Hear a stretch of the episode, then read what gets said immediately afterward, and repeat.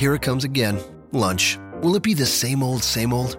Or are you ready to take a vacation from the ordinary with the new Jamaican Jerk Turkey Sub at Firehouse Subs? Freshly sliced smoked turkey breast, craveably sweet mustard sauce, and a hint of Caribbean seasoning. Just $5.55 for a medium. Save time. Order the new Jamaican Jerk Turkey Sub on the Firehouse Subs app. Firehouse Subs. Enjoy more subs. Save more lives. Participating locations, limited time only, plus tax prices may vary for delivery. This podcast is a member of the Voices of Wrestling podcasting network. Visit voicesofwrestling.com to hear the rest of our great podcasts, as well as show reviews, columns, opinions, and updates across the world of wrestling.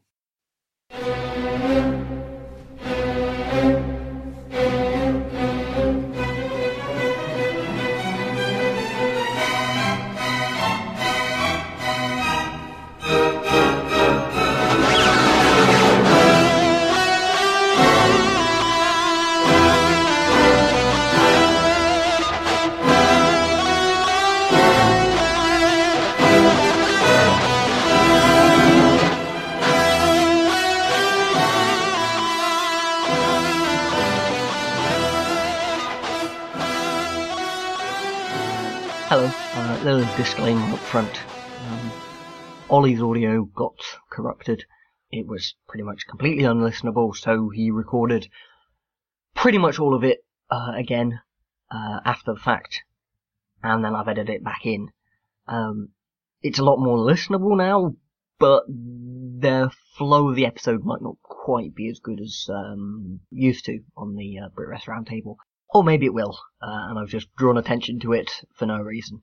Um, hopefully you barely even notice it, um, but if you do, then that's the reason. Uh, always nice to get that excuse out of the way up front. Um, as such, that also caused a bit of a delay on the episode coming out, obviously. So, some of the things we say may not quite line up time-wise um, with when the episode was released because it was recorded late last week. For example, we didn't mention the four-way tag match for RPW Summer Sizzler um, because at the time of recording it hadn't been announced. Um, but it's kind of a skippable nothing match anyway, so no huge loss there. Um, yeah, I'll hand over to I think Ollie's intro to this episode. Um, yeah, thanks for listening.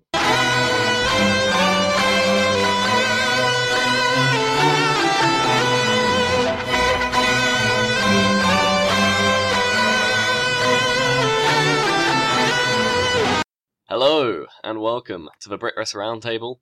I'm Ollie Court. Uh, I'm being forced to do the intro for the very first time because I hadn't done it before. Uh, along with me is Arm Furious Hello. and Robin Reed. Hello. And on this episode, we'll be talking about uh, Progress, Chapter 31 and 32, uh, where lots of stuff went down. And we're also going to be talking about Rev Pro Summer Sizzler, which is only happening in a few days now. Uh, it's kind of snuck up on us a bit, but that is very exciting. Uh, should we just say chapter 32 is going on last in our in our chat today? So if anyone wants to avoid spoilers for that one, it's last. Unfortunately, I won't be able to because at the time of recording, it hasn't dropped yet. so we're going to spoil the whole thing for Rob. Uh, so yeah, RevPro are running their third York Hall show of the year, um, and they're going to be running one next month as well. So this is going to be the second in a trio of shows over the summer. They did one uh, last month, going to do one in July, and also Uprising has been moved forward to August now. It's all clustered together. Uh, well, before we get underway, I have a theory as to why all these shows are clustered so close together. And I assume uh, it's because Zack Sabre Jr. is going to be in Orlando uh, from like the middle of September. So normally you have Uprising uh, drop in October. Mhm. Uh, that's not going to be possible if he's still champion, which, if he gets by uh, Shibata, he will still be the champion come Uprising, and that is presumably where they want to do uh, Sabre and Scurll, which they've been building up to for well all year really. It's like six months. Um, so by moving that Uprising forward and getting these shows all really clustered close together, uh, that's the way they can tell the story and finish it. Otherwise, I I don't think that's going to be possible. So that's probably why we've got so many close together. You, you agree with my take there, do you? Yeah, I mean, there's obviously the there's a lot of conflicting reports about Sabre Jr. at the moment. Is he actually going to still be here by the end of October? It's actually looking more likely now than it was earlier in the year, surprisingly. Um, There's been a lot of reports that all conflict each other from reliable sources, which um, it might just be smoke and mirrors. It might just be a case of them not wanting to give away that he's going, but he has kind of stopped taking bookings, so it's very hard to. But um, he might just be waiting to see how the the Cruiserweight Classic plays out and how the tapings go down there. Um, but I, I would assume there's a contract with him, and it's up to him whether he wants to take it. But if he does want to take it, then Andy Corden's got to change the belt, and he can't wait until October to do that if Sabre's not going to be available. So that to me that makes sense. And putting a show in August when he can still finish his angle off, that makes sense to me as to why it's there. yeah. Um, do you think we're going to see a fifth York Hall show uh, this year? Since, well, from high stakes usually ends up in either January or February, and having a gap between August and, and February would be a pretty big one. Um, I, I was thinking perhaps we might see Global Wars UK become a York, Hall show this year. Um, so, like last year, that, that show was a, a part of a double header with Uprising, um, uh, with all the New Japan guys coming in. The the timing of this York Hall show means you're almost certainly not going to get Well, you're not going to get any New Japan guys because that's that's the three days before the end of the G1. In fact, they have a show that day. Don't they? When when's the Super J? Have we got dates for that yet? Uh, the finals August twenty first. So it's maybe feasible. We could they could be Kushida, maybe, but probably not. Um, Yeah, I would doubt it. It's it's more likely that they want to do another show with, with New Japan guys that it will be later in the year. yes, yes. I was thinking it would be the, the same spot it was in last year. Probably take the Global Wars UK name, um, but have it in York Hall this time since you're bumping Uprising earlier in the year. Yeah, that would that would kind of make sense. I mean, the the the Kurt Angle one was always uh, like a bonus hmm York Hall show. Um, so you could, in theory, say that Uprising kind of a bonus that it's early, and then you get another one. Well, bonus is one word for it, but uh, yeah. okay, well, uh, the, the big show is, is Summer Sizzler. It's it's uh, upon us. Um, should we run down that card? Let's take a look. Um, we've got uh, Sha Samuels up against Moose. Is Moose still in Ring of Honor, or is he going as well? uh, I think he's probably on the way out. He's disassociating himself. Let's say. I think he had his last match um, over the Best in the World weekend, so I think he has just finished. Yeah, that's what um, the Observer was reporting anyway. Uh, of course, he's he's kind of was WWE bound. He was backstage at uh, I, I want to say Takeover, the last Takeover. Um, but whether he's actually going to go, I'm not so sure because he's been a bit of a dick. Has a, a domestic abuse in his past, um, domestic abuse issue. Not in, I, I don't know the details or anything, but uh, uh, and obviously with the current Jerry Lawler situation, they're they're looking to avoid anything to do with that temporarily, at least. Uh, well, Jerry's actually been cleared Yes, today. yes. Like as as we're recording it, he's been cleared. So. So that may um, free Moose up to get signed because uh, I think that the general feel is it was like a, a temporary. We can't hire you at the moment because it'd be bad for PR, but we will hire you soon. Um, so yeah, we. Uh, the general assumption is he's on his way to NXT. Uh, it just might be like a. He might be taking the scenic route. and that involves York Hall. Mhm. Uh, do you think Sha Samuels is a good opponent for him? Um, I think it's like a, a big opportunity for Sha because he's been thoroughly unimpressive for the last year while he's been saddled with James Castle. Um, and he's like the one of the only guys who's actually been on every single York Hall show, and recently he hasn't particularly deserved it. Um, so I think he, he needs a good showing here. Um, Yeah, Samuels has kind of been uh, unimpressive in the tag team with James Castle, um, and he's kind of been uh, wasted a little bit in that tag team. He hasn't really shown up at these York Hall shows where you need to show up, um, but he matches up pretty well against Moose, and he's uh, more much more experienced than Moose as well. So he'll really have to step up and be the leader of this match um, for it to be any good. I, I just went and took a look at the Moose thing. Uh, it was for uh, domestic battery. He was charged after throwing his wife down a flight of stairs. Uh, considering he's like 6'5", 300 pounds, that's a little alarming. Mm-hmm. So you can see why they got uh, perhaps cold feet on him, uh, finding out that that had happened. He used to be in the NFL, um, so this is kind of public knowledge already. Mm. He was really bad in the NFL as well.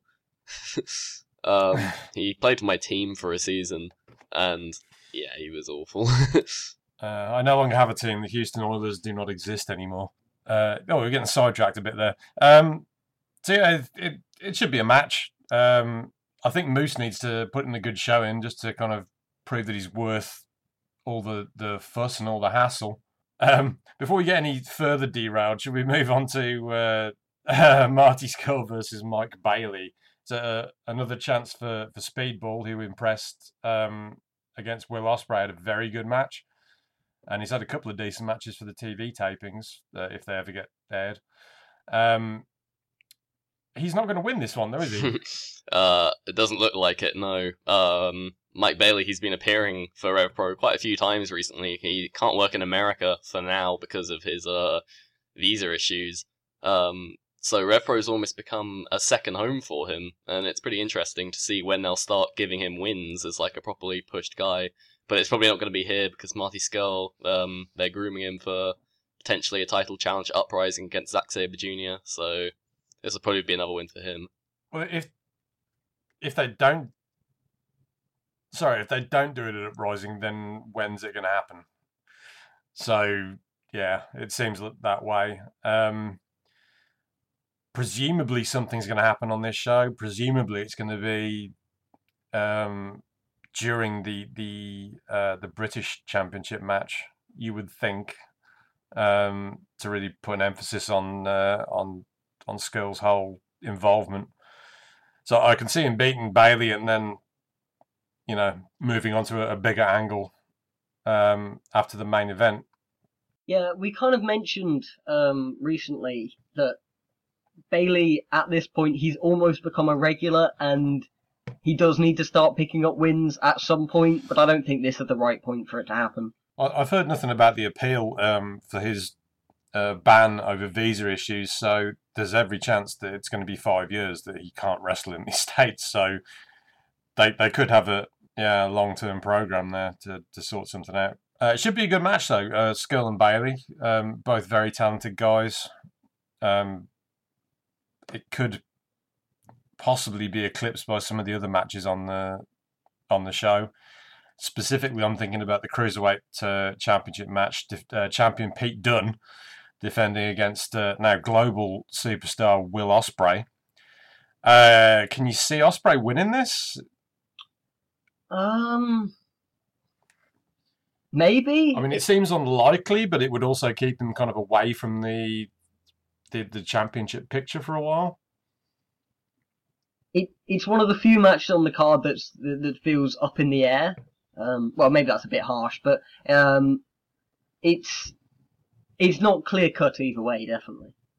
I'd say Pete Dunne's been champion six months, done a very good job. He's improving uh, at a quite drastic rate.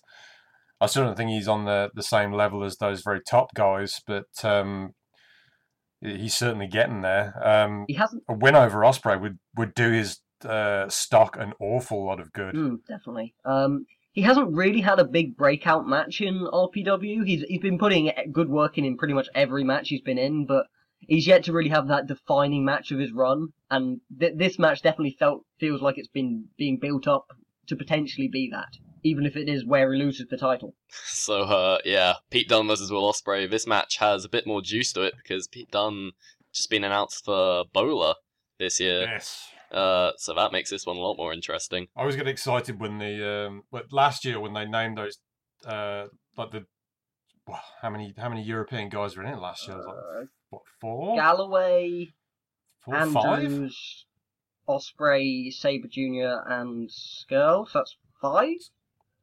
Tommy End. And then Yeah, six. So there was a big European representation uh, last year.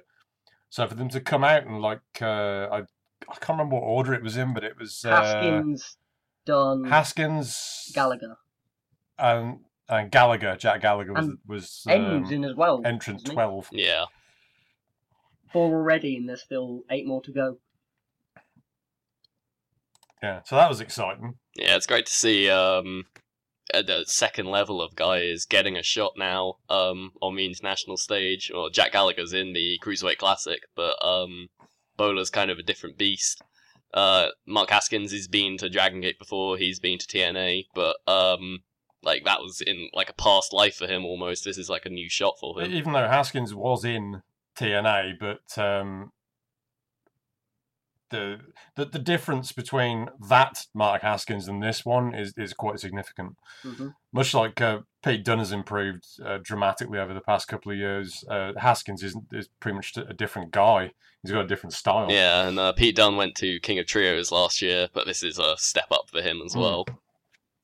Yeah, good news for all, all three guys. Good exposure for them. Yeah, and it's a different set of guys this time. So no Ospreay, no Sabre Junior. End is back, but it's like that second level, second wave of guys coming into BOLA this year. Yeah, it kind of it shows the depth that we got, which is cool. Thinking about the actual match here, Will Ospreay versus Pete Dunne, and Will Ospreay at Summer Sizzler is absolutely fantastic. He has a string of two great matches here over the past two years. Um, like he really broke out against uh, Two Unlimited, and he was teaming with Mr. Moonsault, and with those guys of all people, he had such a great match. It was like the match of the night on that loaded show. Mm. And in 2015, uh, he had probably the best match of his career so far against Matt Sydal in the two out of three falls. I was there live for that one in the front row, and that's probably the best match I've ever seen live. It was so good and really showed Ospreay was like a top tier wrestler now, and he's only gone from there so far this year. Oh, I, I think I probably had that as like his best match until the- the first Kushida one. I, the the selling of the arm and the, the no hand handspring that made sense as part of the match. It just that that for me was was blow away stuff. Although the uh, the match that he had with Matt Sydal was was really really good, like terrific stuff. Um, speaking of Matt Sydal, uh, he's also in action on this card. Uh, he's wrestling against Big Damo, which is a weird matchup. Yeah. You got a, a Um. like a small guy who does a lot of flips against a, a big guy who doesn't. It's a real contrast. yeah. At one point, um, if you, if you, I can't remember which one of the smaller shows it was for Rev Pro, but um, they they Matt Sydal challenged both Pete Dunne and Will Ospreay to a triple threat for the title, um, the cruiserweight title, and it was accepted. So I assumed that was going to be the match here. Um, that obviously hasn't happened. Uh, it's ended up as a, a singles match, and it feels like Sydal is kind of um, kind of was the odd man out, but he was still booked, and they went, ah, we'll we'll put him against Damo. Damo needs an opponent. Um, maybe one of Damo's, probably not last, since we we've having um, the York Hall shows so close together, but but one of his last uh, York Hall um, appearances likely. Yeah, and, and he I think is a lot more cut and dry than uh, than Sabre is, uh, because again I'm I'm hearing he's not taking any bookings after uh, like the end of August and championships that he that he currently uh, holds are to be kind of taken off him by then. Those wheels are in motion, Yeah, because so it does seem very much like he's he's done.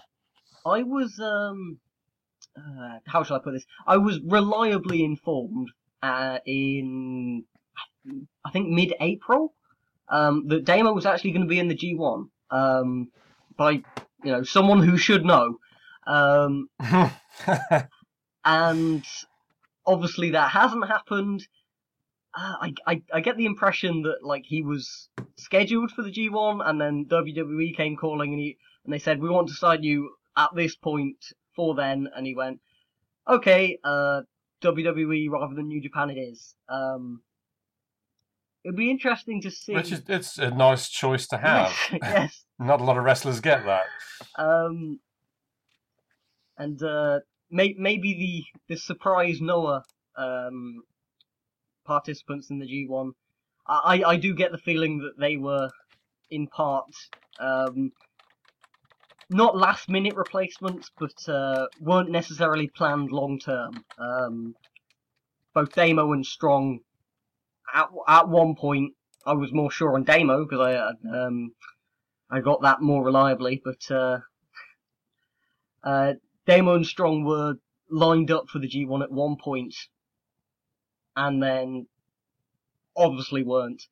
Uh, but yeah, we're getting a bit. I'm getting a bit sidetracked there. Um, they they have built up a, a Damo Elgin match at, at some point. Um,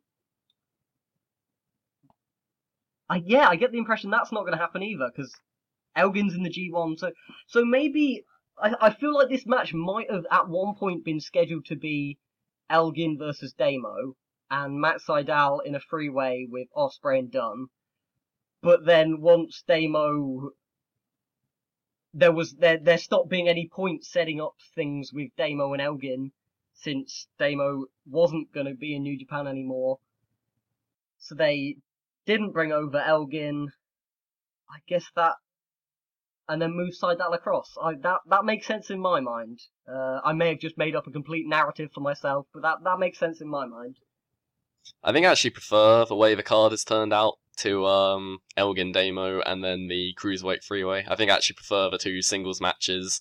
Um, I think Ospreay Dunne has a chance to be like a really high level contest, and this matchup it may be a bit different uh, to what we usually see from Damo, but I think what he showed against Mike Bailey, he can make that um, big man little man dynamic work really well. And I mean, Matt Sydal is fantastic, so I think this should be a really good match, and I'm probably looking forward to it more than I was Elgin Damo actually. I I actually prefer Damo against smaller guys. Um, I, I we we kind of discussed this several times in the past, but he never seems to, to quite work as as stiff as you'd want when he's in there against larger guys. Um, you really want a real hard hitting action in a Hoss fight, and he he just seems too nice for that. But uh, he's got the cleanness of work that makes it, his matches against smaller opponents really enjoyable usually. Uh, and speaking of stiff, Tomohiro Ishii. Ah, Yes, Tomohiro Ishii versus Josh Bodom. This is probably my most anticipated match on the card because Josh Bodom is so good at being a prick, and Tomohiro Ishii is a prick killer. So he is going to absolutely destroy Josh Bodom here. and Josh Bodom knows how to rile up an opponent. So um, we talked a bit about last year how Damo was maybe a bit too nice to Ishii, and like they didn't really uh, like understand that they really wanted to lever each other, or they didn't communicate that well enough. I think Josh Bodom knows how to communicate with someone, even if he can't speak their language, but he wants um, to get into a real war with Ishii here. And unlike the Chris Hero match, where we found like I found it a bit unrealistic that uh, Bodom could go like blow for blow with Chris Hero in like a strike exchange or like knock him out with a rolling elbow. Here, Ishii's a bit of a smaller big guy, so he's a better opponent for Josh Bodom in terms of making the match look realistic. But I still think Ishii's gonna absolutely destroy Bodom, and I think Bodom will be up for a bit of a war and like a stiff fight here. Um, and uh, it should be an absolute joy to watch because Ishii is going to drill Josh Bodom's head through the canvas, and it's going to be so good. yeah, I'd, I'd like any uh, match where Ishii is likely to uh, completely fuck someone up, and that's likely to happen in this one. Uh, hopefully, um, he'll be told like pre-match, don't don't take it easy. You know, just go in there and, and leather leather this kid. He, he's asked for it. that that would be would be perfect. Yeah, and you know, Josh Bodom is going to be up for like a war. Like you saw in his matches against Jimmy Havoc that he is a bit of a crazy guy and he's willing to like put his body on the line. So he'll be up for this one. definitely one I'm looking forward to. Um, probably the third most anticipated match on this card. Um, pretty stacked card, so this uh, sa- sounds worse than it is. But uh, behind Ospreay and Dunne and Shibata Sabre Jr., this this is definitely up there at least. Yeah, it's it's a stat card, isn't it? You you can always rely on a York Hall show. I think uh, Josh Bodom's mother should look away for this one. Mm. Yeah, um, me and Ollie were, like, we were, we were right behind um, the Bodom family for the hero match, and uh, and his mum was just cringing at every single elbow. Uh, if she's there for this one as well, then uh, yeah, look look away might be advisable. Yeah, it's probably for the best. If I was if I was Josh, I would not take his mom to watch uh, a match against Ishii or Hero for that matter. I'd, possibly not what uh, what you want to put your your mother through. Um, yeah, so main event for this show: Zack Sabre Jr. defending his British Championship against Katsuyori Shibata. Oh, when they named this match, I was just uh words fail me. It's ah, and it being for the title as well. I mean, I know we're looking at Sabre and Scurll being probably main event at Uprising, so they're not likely to change the belt. But what if they did? Well, apparently the Andy Andy has said he's got um got potential future booking options for if he does win. Obviously, that's a, a very kayfabe way of putting it, but uh, it, it's at least planting that seed in your mind because I, I really like the way they didn't announce it as a title match immediately, and then he waited a bit as if it was like, as if it was real. Um, as if it But was they had to get a we can't permission. do a title match in case he wins because we might not be able to have him back. Oh, I've secured, I've secured further dates, fully Yeah. knowing that you know he he could just have Zack win. Well, maybe he could just have Zack win if New Japan are willing to let that happen. Uh, have have a Noah Junior beat beat their uh, never champion. Um, but Well, think look at it like this: Shibata, he's going to get a big push. It might not be right now, but he's a guy that that New Japan have as one of their you know bubbling under uh, heavyweights. He- Here's here's what could happen. Shibata could beat Sabre Junior and win the title. Then you've got Marty Scurll, who has said all along like I won't challenge for the title while Sabre has the belt. He gets pissed off that he had this title shot and Sabre's lost. That he goes and challenges Sabre anyway, and that is your main event for the uh, Uprising show with no title on the line. Because obviously Shibata, if he wins, will not be on that show because he'll be in the G1. then who beats Shibata? I guess is the question there. I don't know. Because the way I thought you were going with that one would would be to say that Scurll would be the guy to beat uh, Shibata, but I think I ju- for some reason Well, I just don't think that could happen. Um, I mean, the storyline is a f- is like Sabre against Scurll. That doesn't necessarily need the belt, and Scurll's won the belt before anyway. It's not like he needs to be champion here. It does, it's not something he's aiming to prove because he was champion for ages. He's already done that. Um, so uh, for me, that would be a more interesting angle. If if it comes down to Sabre retains because of Scurll, and then they have a match, you know, I'd be fine with that as well. It, but I, I can only see them running Sabre Junior versus Scurll at Uprising. There's no other place to do it, so that's another way of getting there. so But however it plays out, we're we're we're looking good. so what's the logic of um? What was your logic of Scurll getting annoyed with Sabre Junior? Uh, that he'd held off on like not um, cashing in his, his title match against uh, Sabre Junior, and then Sabre loses clean to Shibata, then he'd be pissed that he didn't, you know, cheat Right. because the, the whole way the whole way through their their team, as it were, because they had a, a like a tag team match uh, like that was in Reading, wasn't it? encounter, yeah. They had the they had the tag match, and like the whole way through, Marty's cheating and going like, "You need to cheat. This is how you you do it." I think he'd be upset if Sabre lost without cheating. Right, that that make that makes And that sense. That could be the angle where. But however they go, that they've got options. There, there's options either way, and that that's that's so nice to see in a big main event match where both options are viable, uh, especially when it has like a an international fly-in in a title match. You you you almost usually assume that um a title change isn't possible. Um, but uh, this is one of the the few exceptions there. Uh, it could go either way, They- and I'm really is- looking forward to it. Th- There is precedent for it though, because they did put AJ Styles uh, over when we weren't exactly expecting it, and AJ had a pretty good run. So I could see Shibata winning, is what I'm saying, based on previous booking and the way the cards fall, because they could still have a main event, and they've already got another big match lined up for for Uprising. They could do that without necessarily needing the belt. Yeah, my only And if if Ospreay wins the cruiserweight championship, you could have a big match against I, I don't even know who, but like you could have a big match with Ospreay as champion. Uh, no, you can't because he's wrestling Vader. Exactly. My bad. I don't think he's quite a cruiserweight. I got carried away. Um, I mean, Vader may be a little over 205. Well, you know, Martin Stone dropped a load of weight. It's uh,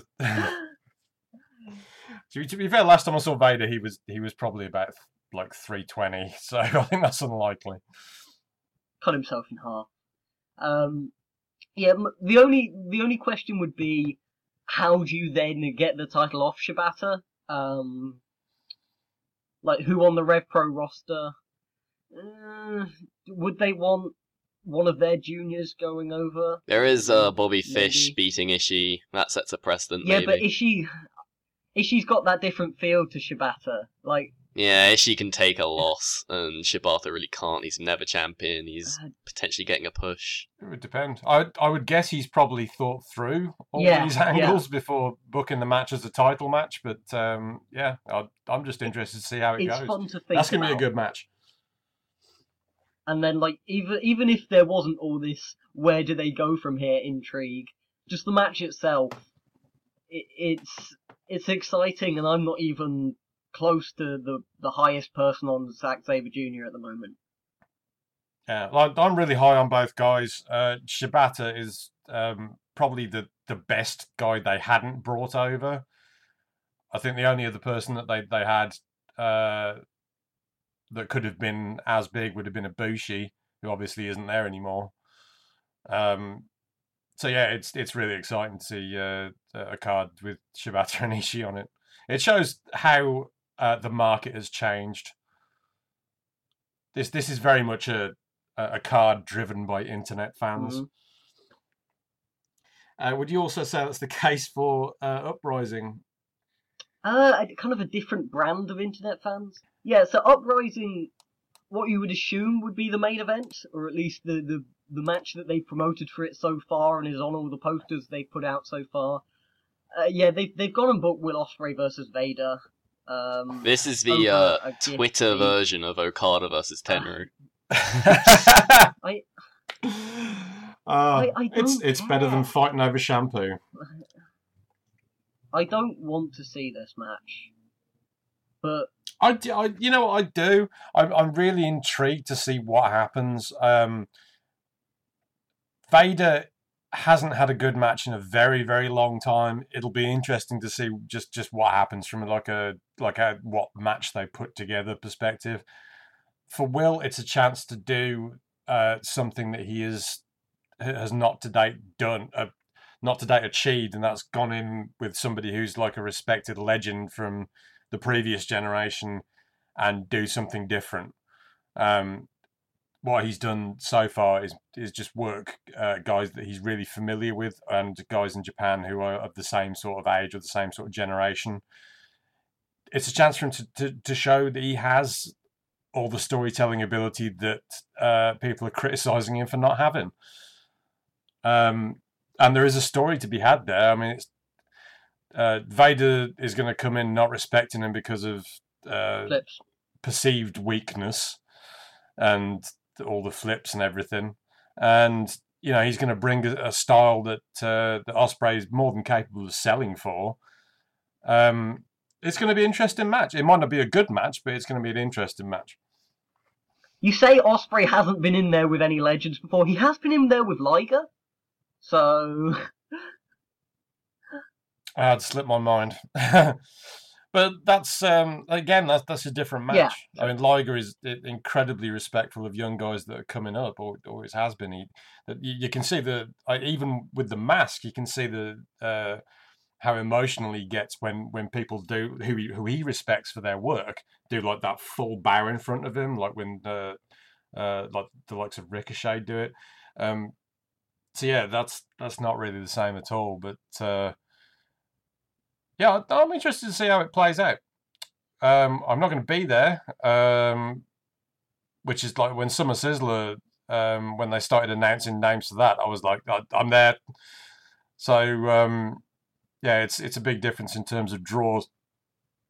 But I've seen plenty of people get retweeted by uh, by the Rev Pro account saying, uh, "Oh, we'd we're definitely going. We booked that front row, and th- there will be people there. It's not going to be a, a bust." Well, there's a chance Vader doesn't show up, as he has a tendency to do in the UK. Um, which would be a complete or disaster. refuse the job just as he's stepping through the curtain, or demand more money. Yes, he has done all these things before in the UK. Uh, yeah, I. It's a complete. He is getting up there in age, though, so you, you kind of get the feeling he's he, he might be a bit more amiable. Well, he was doing Although that like based two on years his- ago.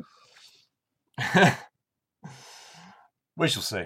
We shall see. Yeah, I mean, I've, always had a lot of time for Vader. I mean, he let, let's not forget he is one of the greatest big man wrestlers that there has ever been. This is not like uh, I, it's not like this is like a sixty-one-year-old Farley. We're looking at somebody who's uh, who, when he was at his best, was the best at what he did. So I could see it playing out okay. Um, yeah, in terms of the booking and in terms of whether he'll, he'll um, put Andy Quildan over a barrel at some point, hopefully not. But this is something that I'm hoping has been sorted out beforehand, much like the booking with like Shibata and Sabre. It's kind of the thing where you you want to think he's planned it out beyond. Ah, let's do this.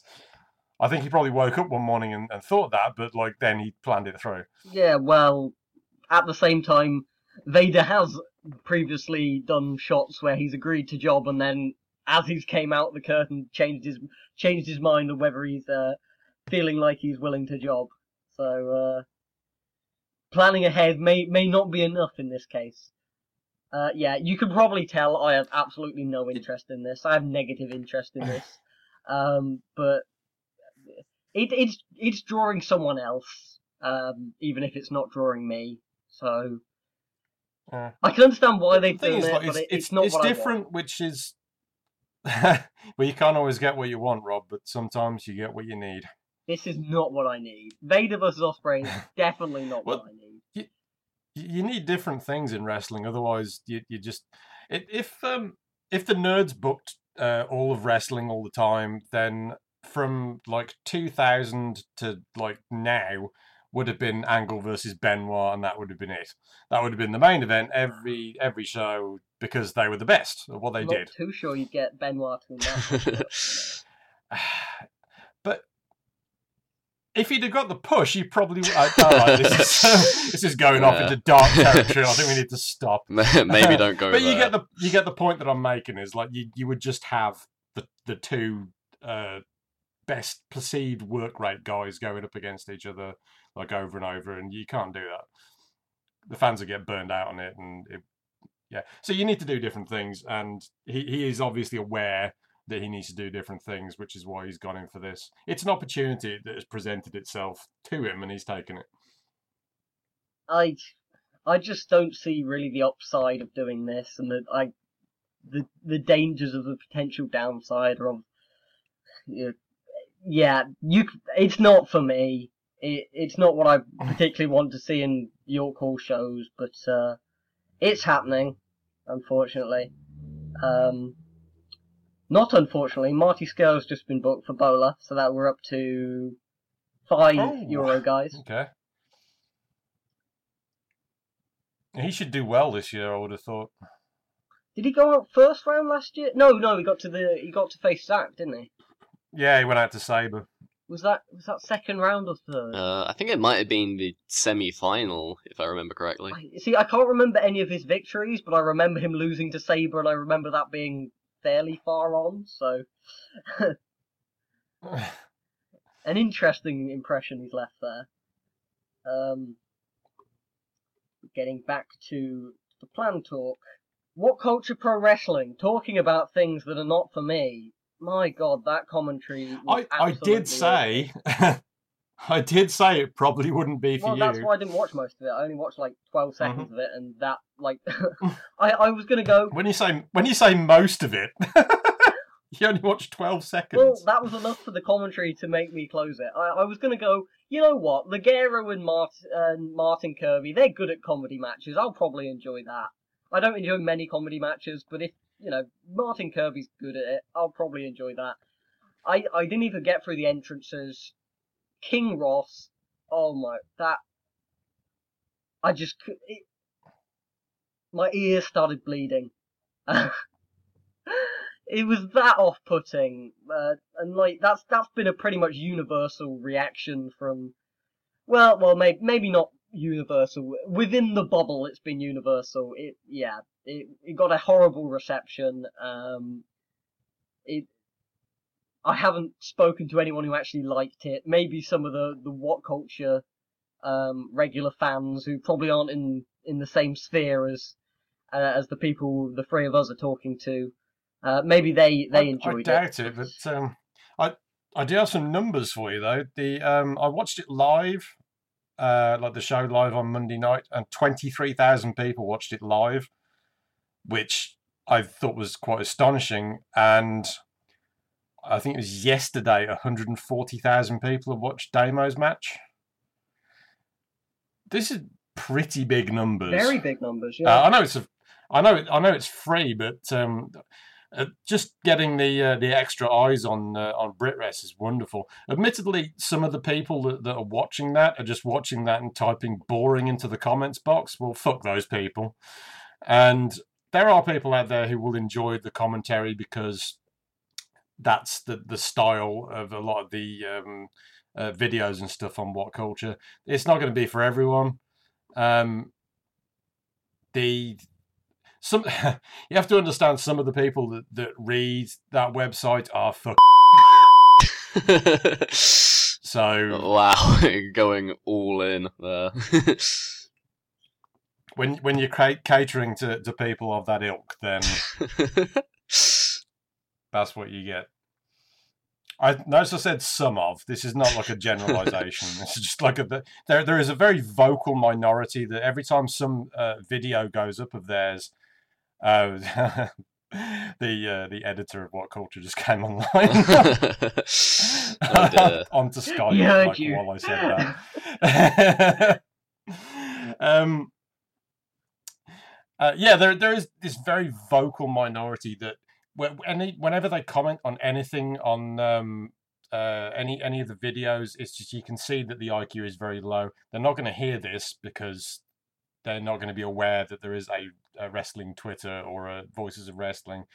They're very much in their own bubble, but that bubble's getting pretty big, um, which is why this exists. It's why this has got a big market, and I think we're going to have to pay attention to it.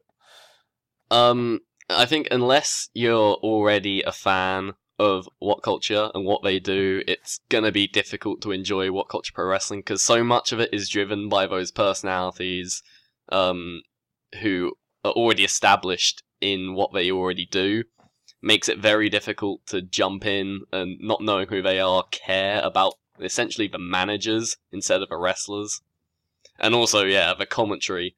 Um, King Ross might be the worst commentator ever.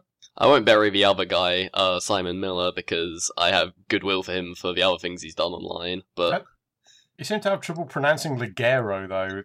yeah, he wasn't great, but he was better than King Ross. I'll give him that. Unless it was like a joke thing that he couldn't pronounce the names, and I, I don't know.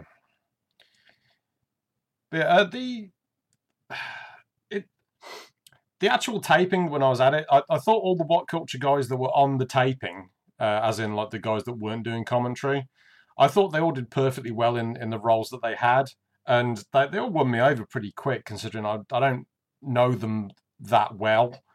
Um, they were all very personable. They were all very likable. I thought Blampied was, was doing great work as a heel. Um, I I get the feeling we are, are not in any way the target audience for this, but uh, at the same time, th- there is going to be good stuff on there. I think so. It's uh, it's just a case of putting up with the the rough to get to the smooth. But um, at the same time, variety and you know having different promotions doing different stuff that's part of the fun of being a wrestling fan you get to see different things i mean i know i don't think any of us are overly keen on uh, on uh, icw um, at the moment but uh, it's the same sort of uh, situation whereas if if you don't like the promotion that you're watching there's another 10 promotions that are doing you know passable work. The, the good thing about the, the What Culture tapings is they were very professional. All the the, the, the video is fine. Uh, they had a bit of a dodgy green screen for the backstage interviews. Uh, yeah, yeah. Um, yeah. So uh, also the um, I, I, was told by uh, um, Sam, whose surname I can't remember. He's the guy that does most of the editing for for What Culture. That they were going to try and edit out some of the crowd noise that was a bit uh, controversial.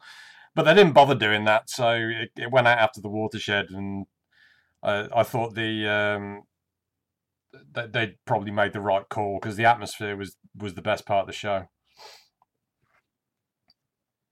So it was supposed to be a little bit shorter than that, wasn't it? it says it says brief. Um, yeah. to, to summarize, if you're listening to this, you probably won't enjoy it, so don't waste your time. Um, what? Although the, the next show has got the um, the next episode next Monday has the uh, uh, Ligero match uh, with Jay Lethal, which is pretty good. Maybe maybe check that out then, and just that, and avoid as much of the commentary as possible. Listen to it on mute.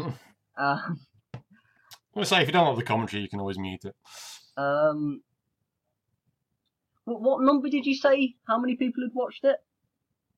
Do you, do you have that number on you? The uh, the number when I looked was 140,000. Um, I don't know if that's gone up. Yeah, so that's that's huge because if you you're looking at the highest Rev Pro TV from when they were doing YouTube, uh, it's their Scurll versus Ospreay um, episode. Uh, that had 18k, so you know that's almost 10 times as much in a day. No, in half a week even. So yes, very very impressive numbers uh, Yes, uh, 162,000 it's up to. Yeah, very impressive numbers wise. Um, maybe less impressive quality wise, but uh, yeah, moving on, moving on, because it's not for us. Uh, definitely not for me. Uh, that's that's become my catchphrase at this point. Um, uh, voiceofwrestling.com slash SeatGeek, voiceofwrestling.com slash Amazon or voiceswrestling.com slash WWE shop.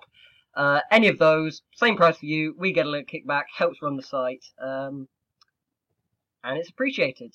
Uh, moving on. PCW, we, we talked about it a bit uh, on the last episode. They ran an iPay per view. Well, we did, we did talk about it. Then you edited all that the abuse out. well, I edited. Well, basically, we previewed it, and then I think Ollie had a bit of trouble uploading his his portion of it, and the episode ended up going out after the iPay per view had aired. So I cut out most of the preview um, because it doesn't make much sense to preview it, especially given the quality of the show. Because no one should be watching it on replay because it was awful by all reports. I don't think anyone actually watched it, but uh, it got thoroughly panned. I, I talked myself out of it. I actually talked myself out of it on the preview when I said that Ken Anderson was my least favourite wrestler of all time, and I decided that I just didn't want to sit through one of his matches, which, uh, by all accounts, was like dud or possibly lower. Yeah, um, it was a very PCW show by all accounts. Overbooking, um, like the one match we were really looking forward to was uh, the London Riots versus Team Single. I think that got about six minutes. Um, while Kenan, How long did how long did the raffle get? um, well, actually, they didn't air the raffle. They they aired the intro to the raffle, and then when the raffle was actually taking place, we got the graphic for the main event, just the stationary graphic for a couple of minutes, apparently. Um, That's um, it's an embarrassment, really. That is. the the one positive you could well you could you could say take two positives. Uh, wait, I'm going to be really positive. Three positives here. Mhm. Toni Storm won a match, um, and it was apparently fairly good. Uh, that's one. Uh, number two, Noam Dar won the title um, in awful fashion, but uh, he won the title, and Noam Dar is very good. Um, although he's also signed, so he's probably not going to be holding it too long. But uh, yes, he Noam Dar won the PCW championship, and he's one of the few people who can somehow manage to have good matches in PCW despite all the chaos going around, uh, on around them. Um, and apparently the st- stream went on off without a hitch, so everyone saw all the awfulness. Um, but but they they they saw it, damn it. Um, yeah, P- PCW proved why, despite being at um, whatever price point it was, uh, it was going to be three, Three pound, and then the Brexit happened, um, which I actually predicted on podcast. Um, well, nah, no chance of Brexit happening. Uh, so it ended I. I remember making making a little joke about it, saying, "Oh, it'll be cheaper for the Americans if we get the Brexit go through." Going like, ah, this will be funny, and then it happened, and it was just like, yeah, that's that's not funny anymore. um, but uh, yeah, they they proved why even at the low price point we weren't that interested. Um, yeah, we probably won't be talking too much about uh, PCW when they run their next pay per view because uh, not not worth anyone's unless time. it's the unless it's the Ring of Honor one, then yeah, probably not. Well, from all reports, from all reports that um, or Top Gun, the the event dedicated With two to Billy ends. Gunn. Um, uh, yeah, but from all reports, the Ring of Honor relationship seems to be kind of dead. Um, there's a bit of Oh, confusion dear. there, but uh, there, there's a reason. Uh, I, I I was told at one point that PCW told Ring of Honor, "Don't let your talents work anywhere else," and Ring of Honor went, "You you don't really get uh, anywhere else in the UK," and and, and uh, Ring of Honor kind of went, um, "I'm not sure you really get to dictate that to us, um, because we're kind of the big company here in this relationship." Well, I think their their relationship with the the big boys in New Japan kind of slanted that one as well. It's kind of put it more towards Rev Pro. Yeah, That it's Preston City. No, nobody cares. and like Lethal's working basically every promotion in the UK apart from Preston at the moment. So uh, if that's any indication, He just keeps turning up. so a Ring of Honor like really short on bookings or something. They're champions everywhere. well, um, think he has an exclusive contract that means he's exclusive to Ring of Honor. Um, in but only in the US. So in the UK, he can take whichever bookings he wants. Um, and recently he started um, taking advan- taking advantage of that. uh, which is why he's been showing up um, here, there, and everywhere across the UK, apart from in Preston City. Um, yeah, Preston City is awful. Um, and speaking of something, another Segway king here. Uh, speaking of something else that might be awful, uh, Arn, you wanted to talk a bit about ICW and their potentially fatal impending uh, financials. I mean, I, I don't want to play this up as like a this is the doom, this is the death of the company or anything like this, because it won't, almost certainly won't be, because ICW has a, a very big fan base, uh, probably the biggest of, of any company in the UK. However, um, they have a slight problem, and that problem is that they don't have a money man that is also the owner of the company, which is the case for um, every other promotion. It's pretty much the promoter is the guy that pays all the bills. With uh, ICW, the money man is uh, a guy called Duncan Gray. Uh, he's the owner of Triple G uh, Music up in Scotland. It's a pretty big uh, like gigs uh, website, and word from inside the company is that he's getting a little bit cheesed off at the lack of uh, financial back end from ICW's live shows, and the breaking point for this seems to be the show that they're running at the Hydro in like what four months three months, four months. Was it November or October? I can't remember. Uh, November. November. Um, I mean, at the moment, that show is not really getting the kind of hype that the company was was getting last year for a show that was in a much much smaller venue. I mean, they're looking to to double their fan base effectively in a year, and they've really not set about that too well in the booking. If anything, it feels like it's almost shrunk. It yeah, it feels like the buzz really isn't there anymore. They've done a couple of um, uh, like stunt type things that haven't come off. Um, and the problem is going to be that if this hydro show financially is a bust, then Mr. Gray may pull out, which leaves uh, Mark Dallas with a, a significant problem. Uh, which is like what what does he do if he hasn't got any kind of uh, finances coming in? It means he's got to start building up again, um, which means dropping down to, to smaller venues. It means less ambitious uh, shows. Certainly, in terms of like imports and big stars being brought in, it's going to mean uh, a big Angle. change in the plans. Uh, right, Kurt Angle. Um, I I know people within ICW, and from what I hear, Kurt Angle is going to cost twenty thousand dollars for the Hydro, which is that's quite a lot of money.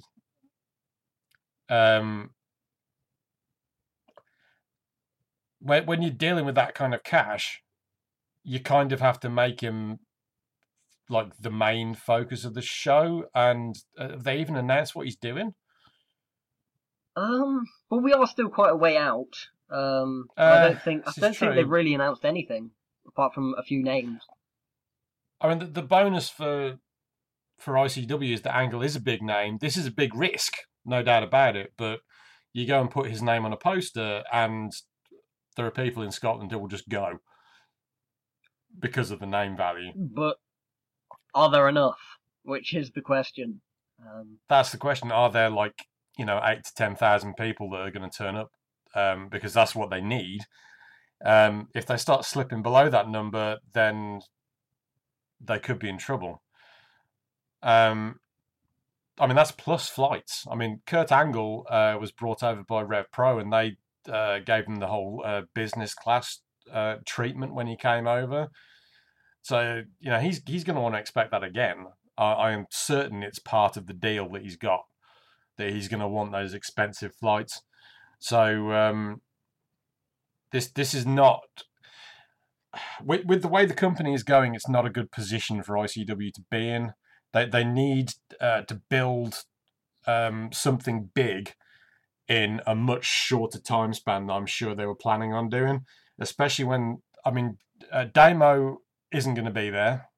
He'll be he's going to be gone by then.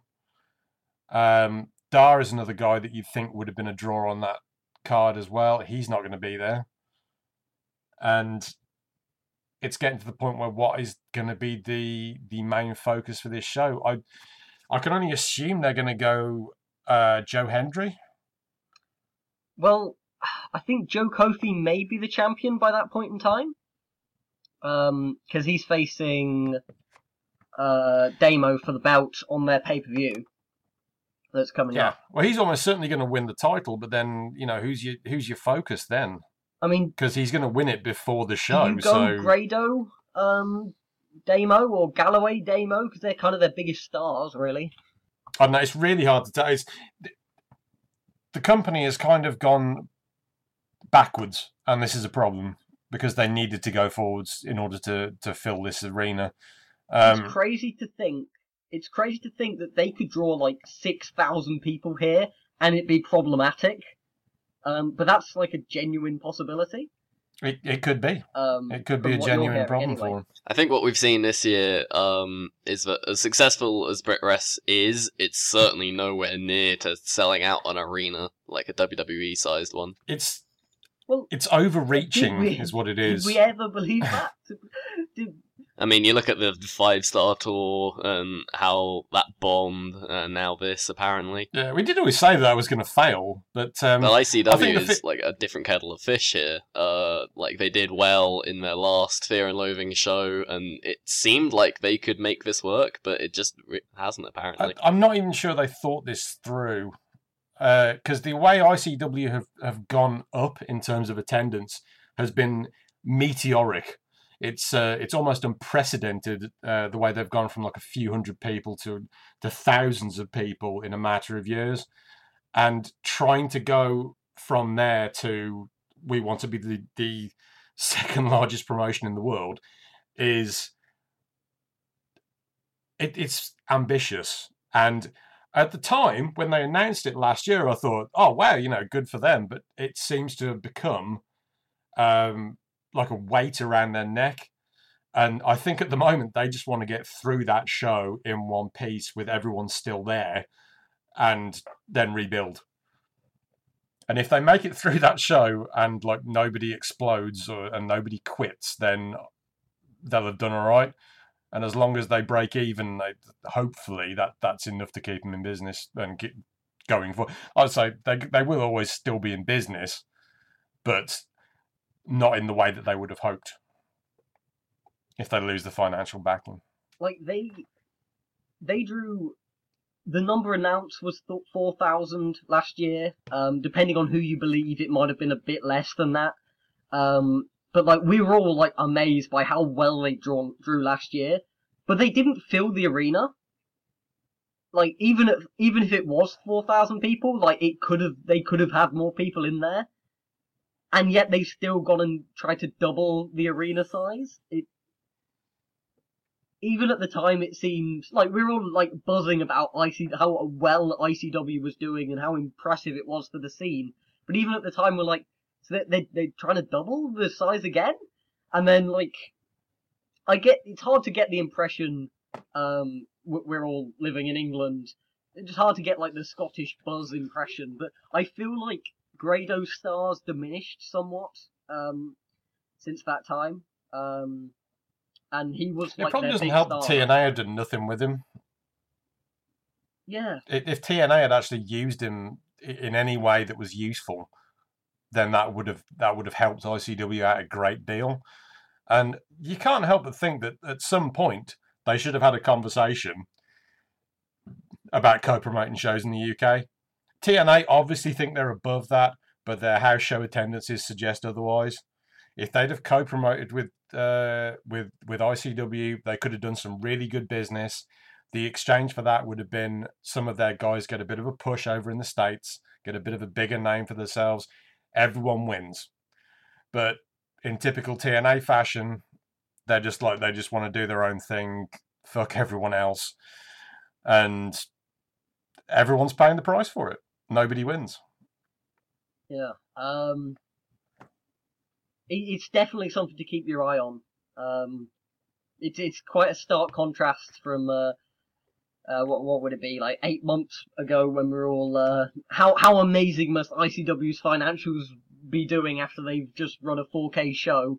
Um, now now uh, Mm. things are looking a bit more worrying, uh, and they haven't even had their big it's show that yet. that one PW thing where like um, with one PW, I understand exactly why they overreached at times because they had a financial backer, whether that be um, uh, you know one up games, where she was to begin with, or whether it was the super secret backer, who I happen to know who it is, but I'm not allowed to say Oh, uh, whether it was him uh, later in uh, in time backing it up, then they always had this financial backup where you know they were never going to like collapse, and it only went wrong when when somebody else took charge and they didn't have that financial backing. That's the problem with ICW. If they lose their money guy, then that's a problem. So if that Hydro show doesn't perform, if they if they sell four thousand for the Hydro, it's an amazing crowd, but it's not good enough. because big arenas cost a lot of money. They do. Um, And Kurt Angle cost 20 grand. mhm. Um, yeah, we've got two progress shows to talk about, and it usually takes us like at least half an hour to talk about one of them. We've we've gone quite long, so we'll get straight onto it.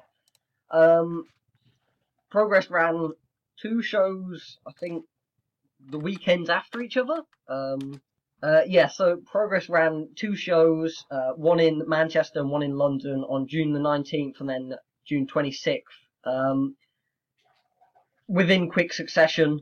And one of them, at the time of recording, has dropped on demand, uh, chapter 31, while uh, chapter 32 hasn't, so I haven't seen it, but uh, both Ollie and Arm were at, at the um, at the event itself, so they'll be able to uh, give the live perspective there. Um, and by the time this episode drops, you'll it'll probably have dropped itself. Um, the show will probably have dropped. That diatribe's going to take some editing because I rambled a lot there. Um, yeah, let's let's get straight to it because we've already gone quite long. Yeah, All Hail the New Puritans, chapter 31, took place June the 19th at the Ritz. Um, a pretty decent show by most accounts, with a slightly underwhelming undercard and a main event that most people seem to um, love. Although, uh, reading your review today, Ollie, uh, you you didn't seem to think so. Um, si- since we've already kind of mentioned that, we'll we'll uh, we'll change the order. We'll go straight to the main event. Uh, which Arm might not be too happy about because he's not here at this point, but uh, he might be here by the end of the conversation. I, I'm back. He is back. I'm back. Uh, yeah, Marty Scurll versus Chris Hero. Um, loads of people seem to lose their mind for this one. Uh, Ollie, you didn't seem too too into it. uh, yeah. This one I was so hyped for. Like, it's two of my favorite wrestlers in the world. Um, I've seen them before have a match live uh, in Birmingham for Kamikaze Pro back in 2014. Um, and that was like before uh, Scurll had even like become this like international indie star, and so this had all the makings of turning into a match that I would really, really love, but it never quite landed for me. Um, I thought the match started really slowly. Um, not a lot happened in the opening minutes, the opening exchanges. Nothing really hooked me from the beginning, and that made it difficult to actually get into the match once I, uh, once it got going. And when it even did get going, I still felt it was a little off. I think this is in part due to the fact that I've sort of gone off uh, the super indie style, the American super indie style that both of these guys, especially Chris Hero, works. Um, like this just felt like an anonymous P- mid card PWG match that could have happened on any PWG show. It didn't feel special. It didn't feel like a real main event. It, and some of that comes down to Hero being an import and me knowing that there was no chance that he would actually win the title. Part of that um, we mentioned uh, last time, like when Hero was uh, facing Josh Bodom, like how it felt a little bit unrealistic that Bodom's like Bodom being a smaller size, but like still trading blows with Hero. That came up here again. Like Hero might just be too big for some of the cruiserweight guys. Like it's just not believable that Scurll's like trading blows with Hero. I mean, Scurll's obviously built, but like Hero is just massive. So part of it was I just couldn't get past the aesthetic size difference between the two of them, and the fact that Hero was the face getting beaten down by the smaller heel, and they just didn't do anything to work around that. So yeah, basically, I thought this was Hero's worst match in progress of the four. I I thought they were all good, but the super strong style matches were all special in different ways, which just this wasn't. You see, I thought this was actually Hero's best match in the UK of the his few weeks stay. Well, actually, he didn't stay. He uh, he was taking flights back and forth. But uh, the Rev Pro show and the the Super Strong Style tournament, and then this chapter, I thought this was the best Hero match. I agree that it did take a while to get going, but once it did, I really enjoyed it. Um, Hero's so good. Um, there were there were times when it was a little bit too fighting spirity for my my tastes. Um, you know, a, a few too many fire ups uh, after taking moves rather than selling them. um, which you know is definitely an acquired taste. Um, some people will always love that. Me, it has to be done selectively for me to properly enjoy it. But I really felt it, it felt important. I thought. Um, clearly you didn't, but uh, um, there are people who, who are seeing this as a, a real match of the year contender. Yeah, I saw uh, on Um, Voices of Wrestling Twitter someone um, at the guys and uh, recommend this as a five star match. I I didn't have it quite at that level, um, but but I really enjoyed it, um, and I thought it was easily the superior match compared to the Andrews match, um, which everyone was going nuts for at the the Super Strong Star. Um, yeah, I would uh, disagree with that. I would say the Andrews match was better. Maybe I'm saying that because I was there live and people were going mental for it live live. wrestling's always better. But um, I felt that the Andrews match, especially, just created a specific story within the match, and like Chris Hero being the bully, like it was much more aesthetically pleasing for the big guy to just bully the little guy, and like he had the hospitals with Volta and End. Those matches just felt a lot more engaging than this. This one sort of had no identity. It didn't really know what it wanted to be. I think. Oh, okay. Um, I I have to agree with um the majority of fans who've been uh, piping up saying it's it's a great match. It's a match of the year contender. Uh, I think it's up there. Uh, the only match that I think might possibly have been better um, than this one was uh, and Ospreay from January, um, which obviously puts me a little bit uh, higher on the, the scale than Ollie, which is weird because we're normally quite uh, close in terms of ratings. But uh, what what did you give it? Uh, three stars. Really? Holy shit! I'm three and three Um, quarters. I'm I'm never higher than Ollie. Damn, I'm actually shocked. Yeah, I'm definitely the low man on uh, the star rating scale here.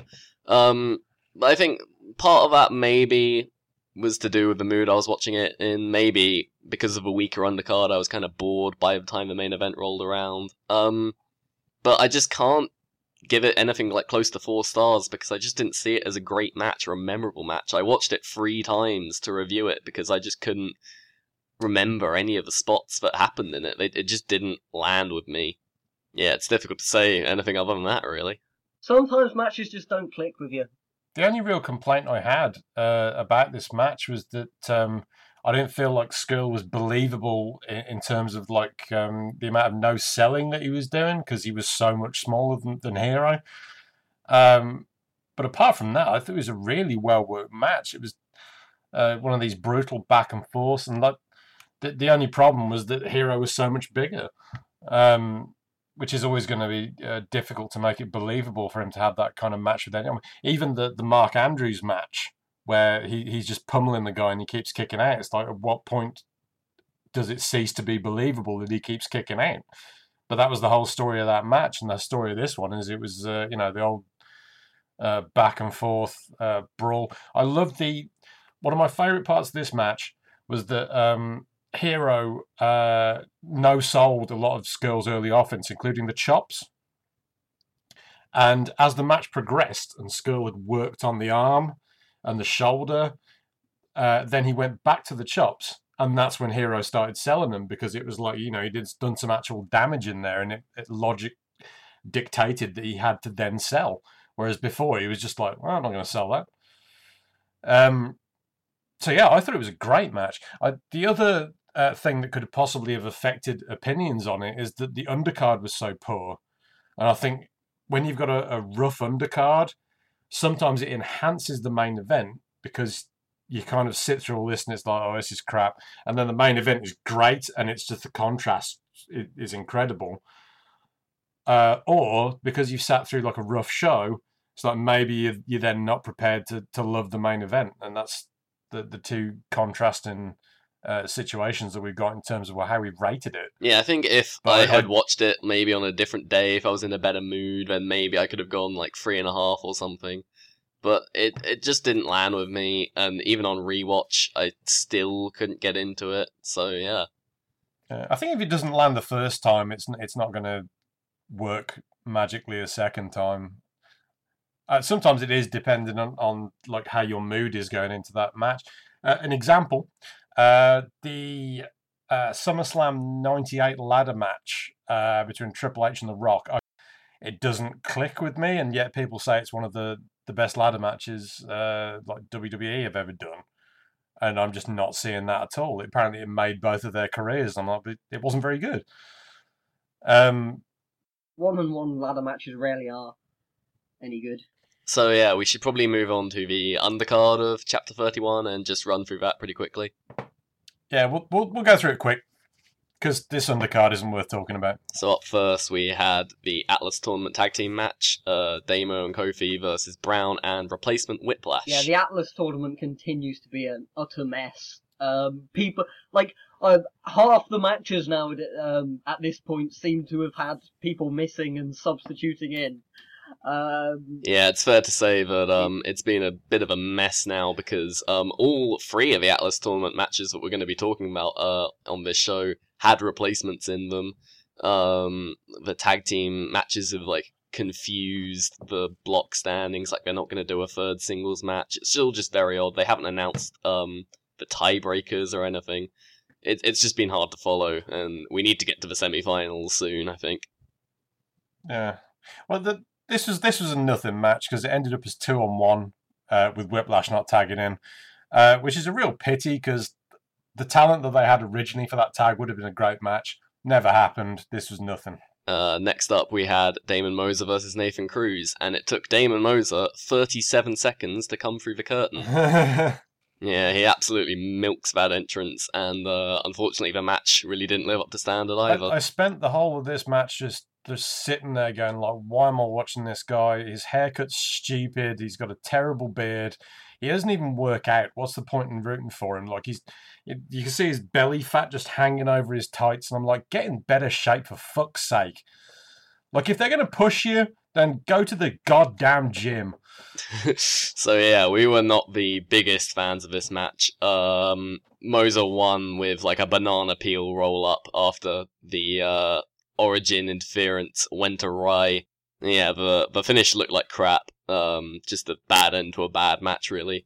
Uh, we should probably skip it and move on to the next one, which was Dahlia Black versus Pollyanna in uh, somewhat of a blow off match for their feud that's been going on for most of the year. And I thought this match worked really well as a, a kind of blow off to their feud.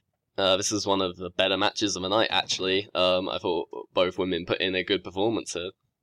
Um, I liked what they did, but I, I felt the match as a whole was felt a little disjointed. It didn't flow as well as I was hoping it it did.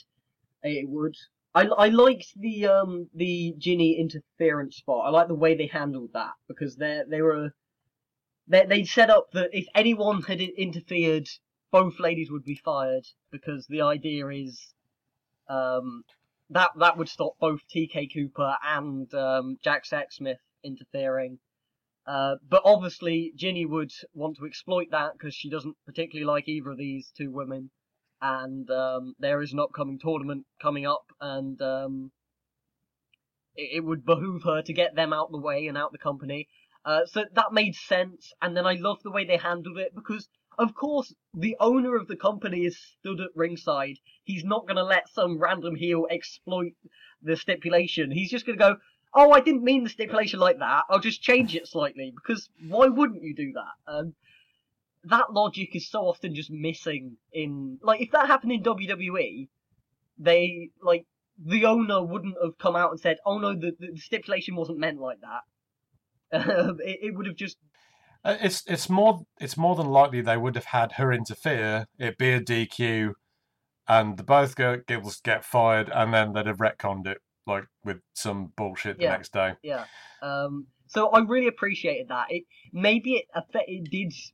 I was talking about the match not flowing perfectly, having like a a minute long uh, walk in uh, as opposed to a run in. Um, maybe that didn't help the flow, but but logically, I I appreciated. Yeah, I think the early portion of the match Um, was affected by everyone knowing that some sort of interference was going to occur. Because if you announce interference would occur, it's probably going to happen. Rest Wrestling logic. But uh, after the interference spot, I thought the match really picked up. Uh, I thought uh, Dahlia was impressive in the ring. Like she used her athleticism very well. Like her kicks, uh, she's no Kenta, but they look pretty vicious. Pollyanna sold them really well, and Pollyanna, like towards the end of the match, got to look really dominant, hit some big moves, uh, get a big authoritative win, and put Darla in the rearview mirror. I, I had I had this around three and three quarter stars. Uh, sorry, three and a quarter stars. so nothing nothing amazing, but um, one of the few solid uh, parts of the undercard. I, I might actually be the, the low man on the totem pole with that one then. Uh... Although it was okay, When- but uh, yeah, moving on. Yeah, we move on to the London Riots, uh, running through the Dazzler team to defend their Progress Tag Team Championships. Although, well, you well, you say that. Yeah, not really running through because the Dazzler team, you know, got a fair chunk of offense here. But for the most part, they were here to make the Riots look good, and I thought they embraced their sort of jobber status here. They did their uh, Dazzler pose on Oh, the God. stage for 87 seconds um, before they entered the ring. I thought my stream was stuck. yeah, I thought that little bit though was um good to get over how dorkish they were and like show that they were inferior to the riots. Although the match didn't really play out that way, they sort of beat the riots um technically and grounded them for quite a long time, and it was like the riots' explosive offense that got them back in. Yeah, the match started and I thought, oh, they're, they're doing this the right way. They're just going to have the Riots run straight through the Dazzler team because, quite frankly, the Dazzler team don't belong on chapter show level shows. Um, and then the Dazzlers took control of the match for the majority of the match, um, which was stupid. Um, and uh, then the Riots won quickly with a semi-botched finish. Um, yeah. it started well. Uh, it, it after that it wasn't particularly good. Um, It- thankfully we've got the Dazzlers out I- I honestly- now. I honestly thought this was gonna be- coming. Worse than it was. It was kind of okay, and I, I was all right with that. Um, I kind of like of the the matches on this card. I'd say three were okay, uh, in terms of like being like pass level, and this was one of them. Oh, this is all right. Um, Wales have just won, um, which segs nicely into the next match, seeing as this is uh, Wales' biggest win, like ever, as a football team, beating uh, Belgium in the quarterfinals of the Euros. And in the next match, you had two Welsh gentlemen, FSU, uh, scoring a victory over the Dunne brothers in what I thought was the second best match on the card. Yeah, and I would go so far as to say uh, it was the best match on the card, but uh, like a really fun tag team match. Like lots of action here and a lot of genuinely unique offense on display here. Like these teams know each other so well. Like it was all action, all four guys involved at once. Maybe some uh, legal man issues, so uh, Rob probably wasn't too happy with that. There was a little legal man iffiness in there for sure. It was fun, though. It was a fun match. We've talked about uh, how good Pete Dunne is. Now he's in BOLA. This match really just showed again how good he is. Yeah, he, he was the star, wasn't he? Yeah, but uh, Damien Dunne wasn't too bad either. Like he's no Tangaloa here. He can very much hold his own. He, he is better for tagging with him. There's no doubt about that. In singles, Damien is okay, but when he's tagging with Pete, then they're they're a very strong unit. Yeah, so we're talking a lot about Pete Dunne and just how good he is now, but uh, Progress don't seem to be pushing him that much. Like he he hasn't really been winning a lot. He's been taking a lot of falls. He uh took two falls on the Super Strong Style weekend. Has he won a match yet? Um, they the Dunne brothers beat Mustache Mountain. Ah, yes, yes. Uh, he's young, he can come back. I um yeah, definitely a very fun match. I get the impression that they're they're almost making it like a, a Manchester tradition to have these um uh these like Midlands well teams that frequent fre- frequent Frequent. frequent the uh the the Midlands scene uh for them bring the, bring them up for the Manchester shows uh having a mid uh, a mid card tag match that's always a lot of fun. Um, we had the Dunne Bros versus Mustache Mountain. Um, now this match, I feel like that that might be something that becomes somewhat of a regular theme on these Manchester shows, and um, I'm well up for that because they've both been a lot of fun so far. Yeah, FSU versus Hunter Brothers next. Winner stays on. Speaking of matches that weren't a lot of fun, uh, Mikey Whiplash versus Pastor William Eaver. Uh, Whiplash continues to not have good matches despite being a good wrestler. I'm always expecting more from It's him. like he's Um, cursed. Yeah. Yeah. So this is a rough match. That's what you get for beating Jesus. I guess so. Yeah, there, there, there is some okay brawling, and like the the stuff with the chairs is like unnecessarily brutal, but there wasn't much of a match. Yeah, Mikey Whiplash always absolutely throws himself into those chairs when he does the chair spot. He really puts his body on the line when he's doing that crowd brawling. It's it's exciting to see.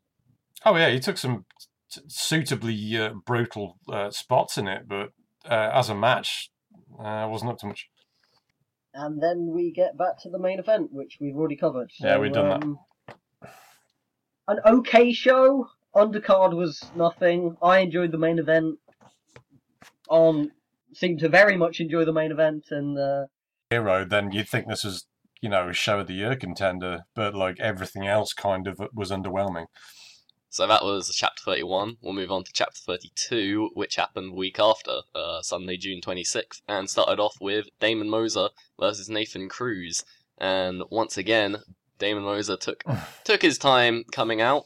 Uh, it was 32 seconds, I believe, which means he's actually sped up. Thirty-two seconds. You were one of these people at shows with the stopwatch. yeah.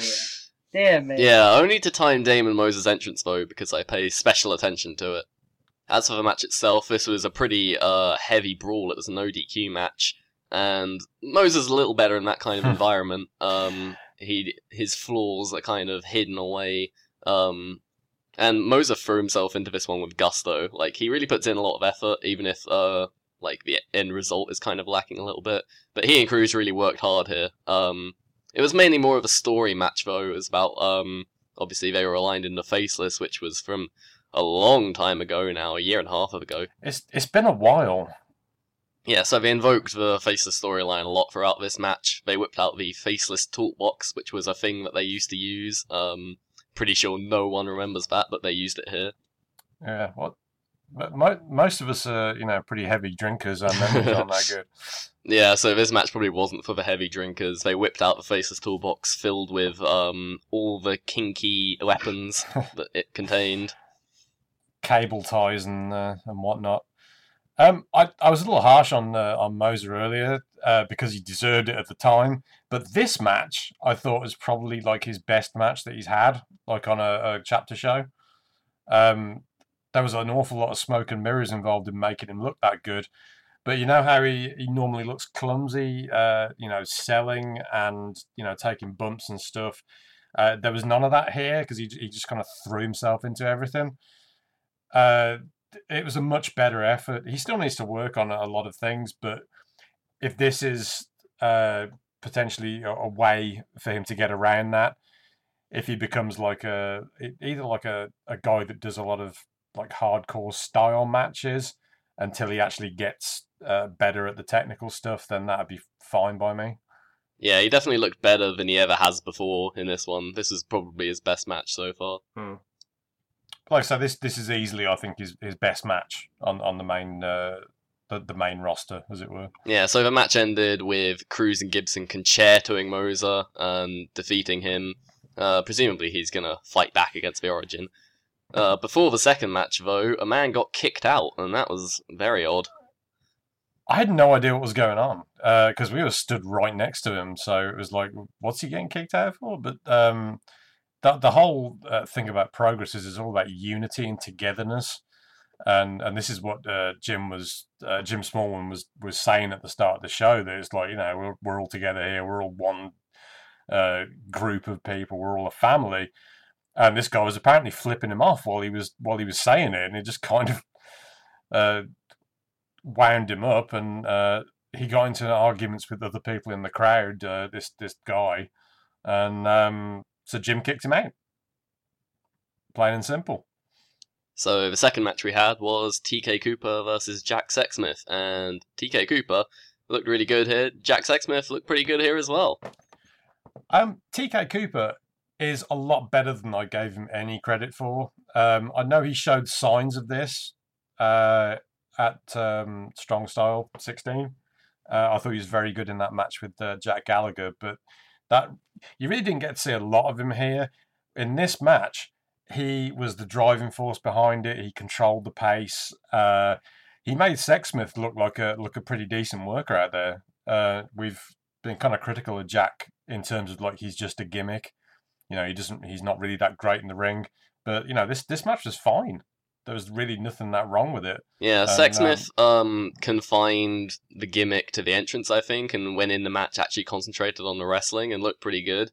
I think he's found that balance now between actually working and the gimmick. Yeah, he looks looks real smooth. Good. Yeah, I would say Cooper definitely took the lead on this match, but uh, Sexsmith looked a lot better than he has before. Um, he kept the antics to the entrance. It was more just the entrance, wasn't it? Yeah, definitely. Uh, as for the match itself, it was pretty good actually. Uh, both guys put in this good showing. I think they have good chemistry with each other as well. Um, and the ending saw Travis Banks run in uh, after the referee got distracted and taking out Sexsmith um, to allow TK Cooper for the win. Mm. Uh, besides yourself, uh, Ollie, do you think anyone actually recognised who uh, Travis Banks was? um, I was very proud of myself for uh, recognizing who he was. Um, I earned nerd points for that one. yeah, Graps nerd. He's good. Yeah, it's good to see Travis Banks in progress now. I've seen him around a couple of times, and he plays a great Solid Snake.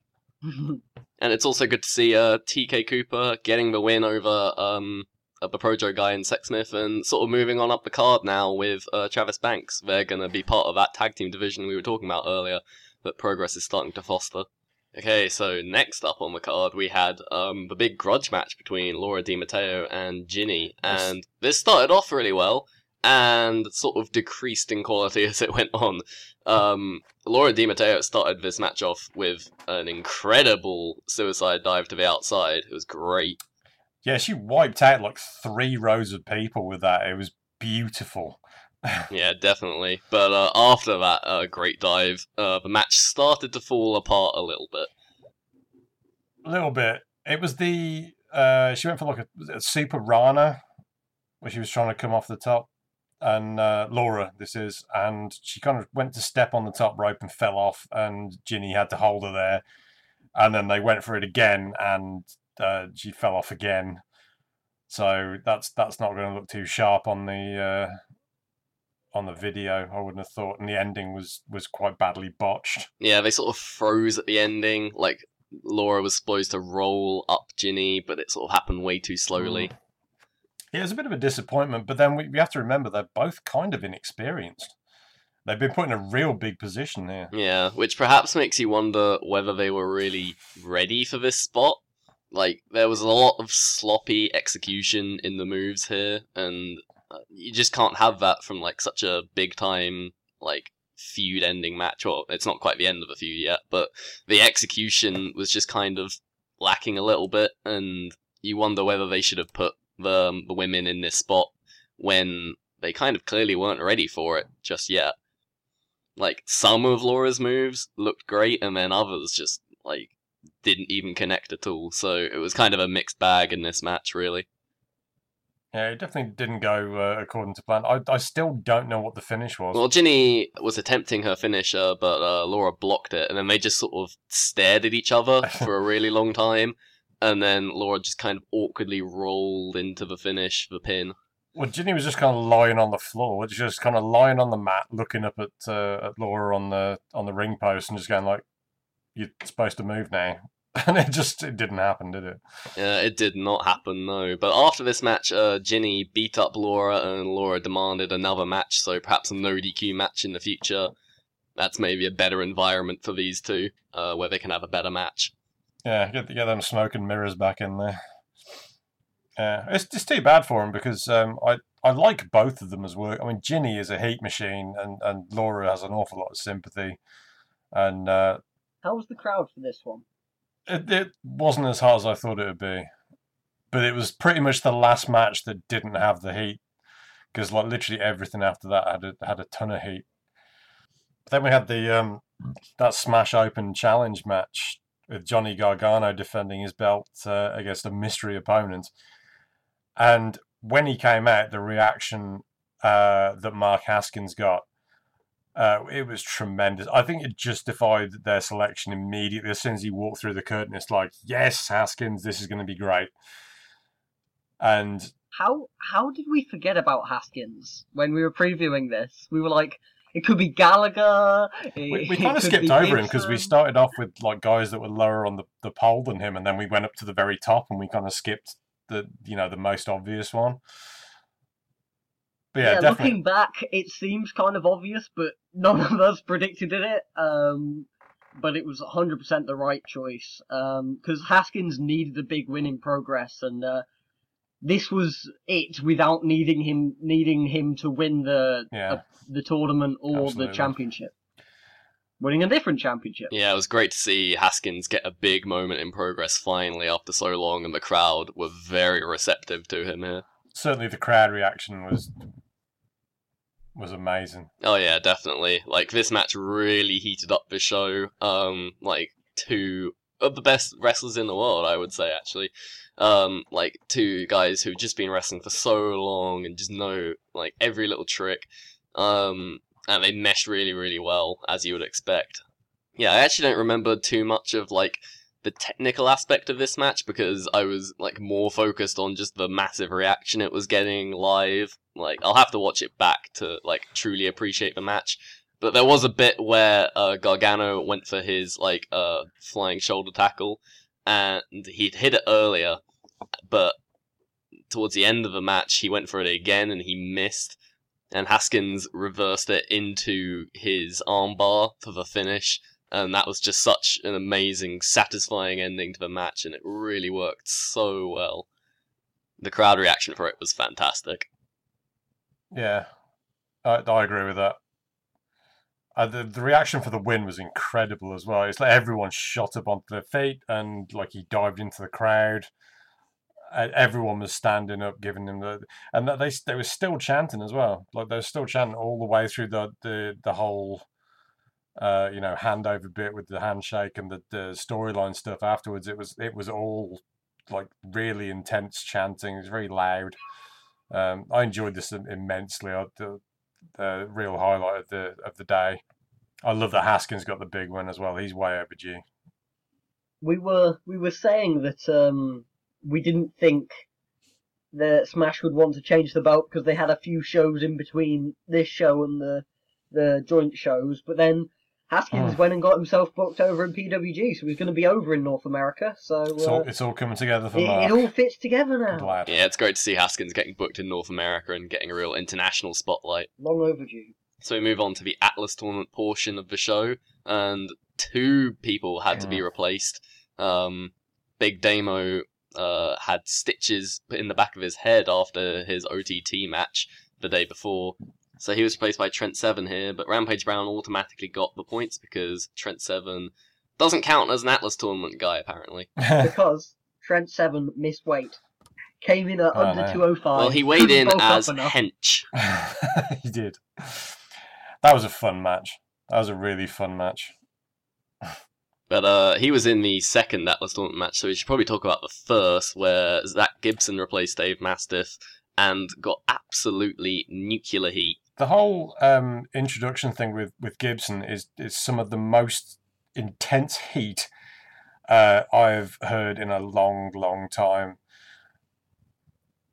Uh, he tried to do his introduction thing, the, the, the one that he did all the way through the uh, Super Strong Style tournament, and it just got booed down. Oh yeah, it was one of the loudest crowd reactions I've ever heard in Progress. Yeah, I mean he's got the microphone, and we are just we just drowned him out with abuse. I, naturally, I'm abusing him. I mean, yeah, like everyone was on him immediately. It was so loud. Yeah, I just immediately. Yeah, but uh, as soon as he tried to launch into that whole Liverpool's number one, it was just a, just this noise of this this wall of sound that just drowned him out. Wonderful heat. Yeah, so as for the match itself, um, you know, it was there. All the guys looked alright, but nothing too special. I thought uh, Rees especially looked better than perhaps people were expecting. Um, Walter, once again, looked really good, one of the best big men in Europe right now. Um, and the ending came Zack Gibson um, cheating to score Dave Mastiff his first points of the tournament. Shenanigans. So now we expect there's one more match left in the block, which would be uh, Rees versus Mastiff, where if Mastiff wins, he's through, and if Rees wins, there'd be some sort of tiebreaker between him and Walter, but they haven't announced any sort of tiebreakers, and these group stages just haven't landed at all. There's no way we can like break the blocks down or get excited about that. They really haven't booked it like that in any way, and I just want the semi-finals to begin now because these group stages have kind of been a flop. Yeah, the tournament's gone a bit weird, hasn't it? Bring on Let's the just move along. semi-finals. we can. They they've shown they can't do um. They can't do blocks, but should, the Strong Star has shown they can do uh, regular knockout tournaments. So so bring that portion up. Yeah, definitely. Um, if we try and break down who we think is going to be in the semi-final in Group A, um, T-Bone's already through, and one of the other three guys is going to get through based on the scenario we discussed just now.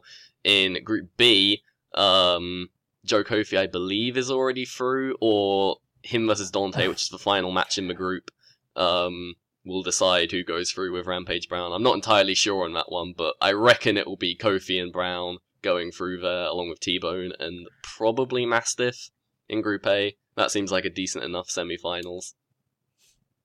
I, I can see the final as uh, being uh, Coffey and, and Brown, seeing as that went to a, a like a no dis, like a draw in, in the block. I th- and I think it'd be a really good match because the, the the block match was like easily the best match in the tournament. I still think Mastiff's getting to the final. I, final. I can't see it to be honest at this point because Well, uh, I think uh, Mastiff is going to be in an Origin 4 and 4 match at Brixton. I reckon that's what they're going to go with. Maybe an Origin disbands if they lose match. Uh, I guess that makes sense. Yeah. So yeah, the second Atlas match on this show, uh, which actually wasn't for tournament points because Rampage Brown already got them by forfeit. But yeah, Brown defeated uh, Trent Seven in what was a pretty fun match. It was a short sprint, uh, lots of big power moves, and Brown defeated Seven because he's in the tournament, and Seven is not. You know, you gotta push the tournament guy after all. That makes sense. The um the, the one spot that uh, that terrified me was there was a girl walking to the bar, and she had absolutely no idea. She wasn't even looking at the ring, and she walked behind Rampage Brown in the middle of Trent Seven's dive, and it could have gone very very badly. Rampage, to his credit, just stopped Trent's dive. He just smacked him out of the air and just stopped it. Uh, I am absolutely convinced that was supposed to be a dive, and that he just stopped it, which is wonderful. Yeah, he was furious with that girl afterwards as well. Yeah, like what are you doing? And and really, legitimately, what are you doing? If you get if you're gonna walk past a wrestling ring while there's a match going on, then pay attention to the match for God's sake. So after that, we got to the main event of the evening as the Super Strong Style 16 winner Tommy End uh, got his shot at the Progress Championship against Marty Scurll. Um, this is their third match between the two this year. And what do we think? Did it deliver? Um, was it up to snuff as the Super Strong Style challenge match? It was solid. It, it was very strong. I personally, match of the night, I think for me it was Haskins and Gargano, but like basically everything from that point onwards worked. Um, I felt like this suffered because we knew that there was going to be shenanigans involved. Yeah, I I did say that. Like before we, we all were in, it was like we we know Tommy End's not winning because he's not staying around. So something is going to happen. What's going to happen? I feel like a lot of the silly stuff that happened, like Marty Scurll just cheating at every opportunity towards the end to win, lots of false finishes. That was to set up what was to happen immediately after the- the match. Yeah, So yeah, having to set up for the cash in did affect this actual match somewhat. yeah. It was a decent match, but it, it wasn't as good as um. We, we were kind of hoping this would be the the blowaway match after they'd had two kind of half goes at it, and Yeah, I was kind of hoping for this one to be the big 20 minute blow off match, but the shenanigans pulled it down, unfortunately. well, if they'd gone twenty minutes, I would have missed my train. So uh, Ah, yeah, of course. Uh, Arn had to leave before Eaver's big moment. I had to because if I hadn't have done, I would have been stuck in London overnight. So I literally left after the after the pinfall. Yeah, so after the match, uh, Tommy End uh, furious that Scurll had cheated so much, uh, decided to kick him in the face, putting him down, and out came Pastor William Eaver with um, title shot in hand, having won the Natural Progression Series, and proceeded to clothesline from Heaven Scurll and win the Progress Championship. I, I would rather they'd book that as a match rather than a, a Money in the Bank deal. When did it become Money in the Bank? Because it wasn't previously. Um, wasn't the Mark Andrews cash in uh, Money in the Bank? No, no. That was an agreed upon match. It was after one of Andrews' matches. Rampage came out and challenged him, and then they, they got it. It wasn't like a one guy was down thing, and then the Flash Morgan Webster thing wasn't like that. It was a I will face you in a match, and then suddenly it's it's Money in the Bank, and Money in the Bank is awful. So well, yeah, I, I, I have misremembered the Andrews thing clearly, but yeah, now that you say it, yeah, Brown challenged Andrews in that case. because it was actually the champion coming out and challenging the the uh, natural progression series winner uh, in that case after they both previously wrestled that night um, here it was it's the face coming out and taking advantage of the heel um, as he was already out because that's how you want to get over your righteous new beloved champion by Yeah, taking is advantage cheaply of something Yeah, well, Jesus Um, sneak attacks people. oh my, yeah. I, I haven't seen it yet, so I want to see it play out before I, I you know, get full comments. But, but it just sounds really.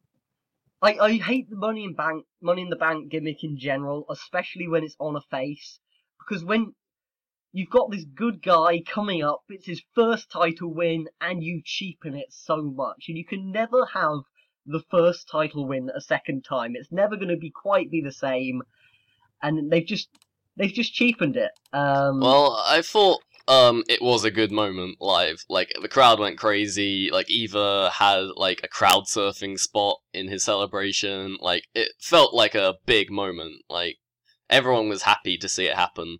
Um, but I do agree that it would have been more impactful had it happened in a match and Eaver had actually toppled Scurll one on one cleanly, no bullshit. I do agree that um this does cheapen it somewhat, but it was still a great moment live. Well, Money in the Bank, Money in the Bank matches like cash-ins always do get a big reaction in the moment, but in the long run, if you look at like the the title runs of the guys who've had these sneaky title wins, like it in general, it's it's so much better to have them go over in a match, and I I hate this seeping into other promotions because it's bad enough when it's just in WWE, but in WWE you kind of expect that kind of bullshit.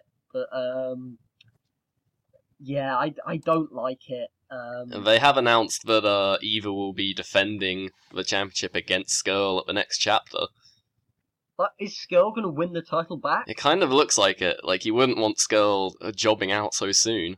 See, that's that's like what, what if you're gonna do that?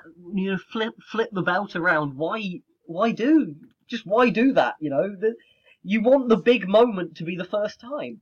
Um, they've also been having Eaver give up a lot of pinfalls recently, uh, which is what WWE typically do with Money in the Bank guys. He lost to Mikey Whiplash the week before, and he lost to the Dazzler team at Super Strong Style. He was the one who got pinned. See, I don't. I I hate the idea of, especially with it, WWE does it all the time with Money in the Bank. The way they set up a guy to win is by giving him a load of losses. Like, maybe give him one or two that that build up him like challenges, but like, he lost to. I think it was Daryl Allen. It might have been Earl Black Jr. Yeah, Earl Black Jr. now has a claim to the Progress Championship. when like Chuck Mambo was right there, right there. Yeah, it's it's not for me. um, to to bring back my catchphrase from this episode. Um, yes, it got a great reaction. I'll I'll want to evaluate one when I've actually seen it because so far I'm just going off um, word of mouth and you know maybe the moment was that magic that it justified it. Um, but in general, you get good moment cash-ins, and then after that, it kind of ebbs off. The title reign, the title reign kind of ebbs off. Um, and, but also number two, I want to see it in the long run. Um, you know, six months from now, where is Eaver? Did this help him, or did this just get in the way?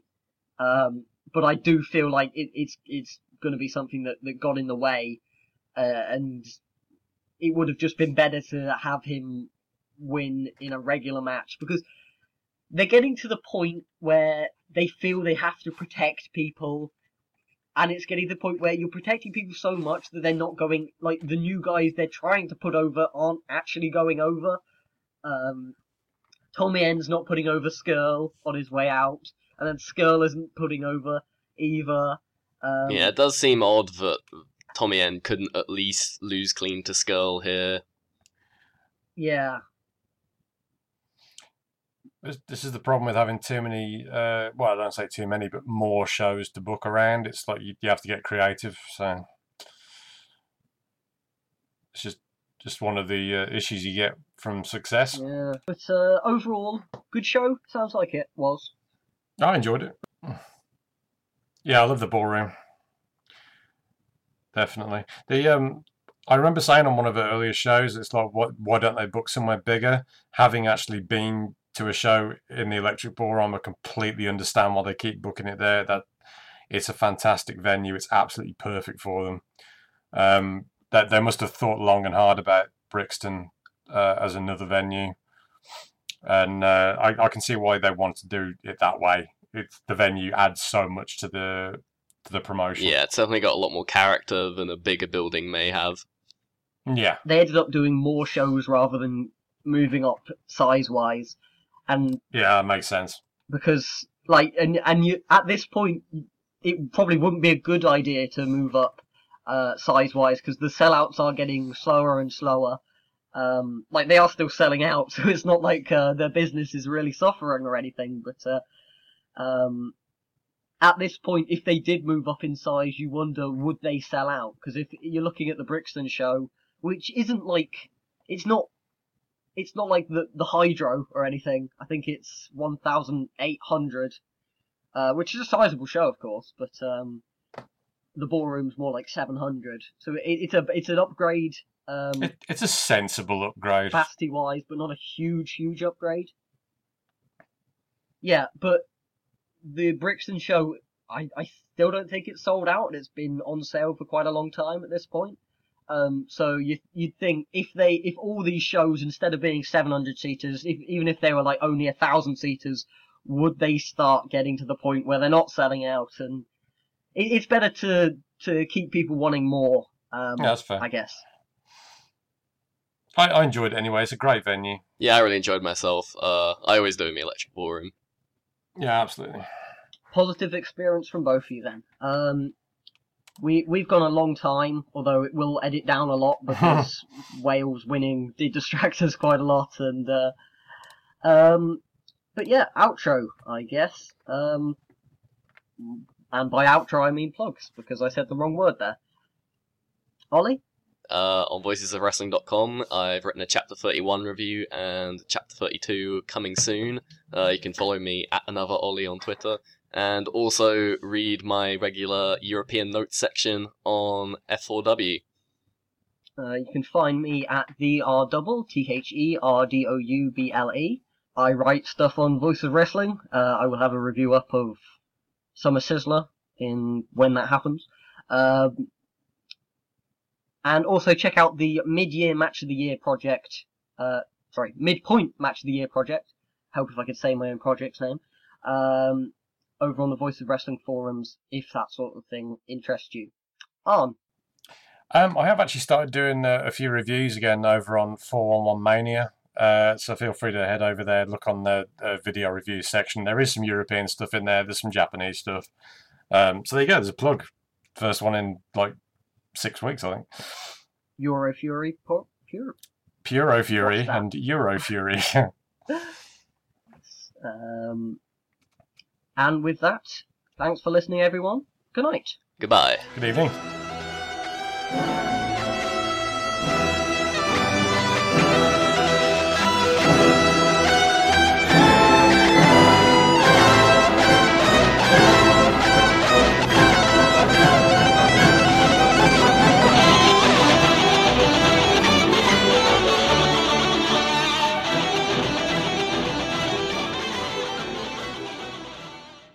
Here it comes again. Lunch. Will it be the same old, same old?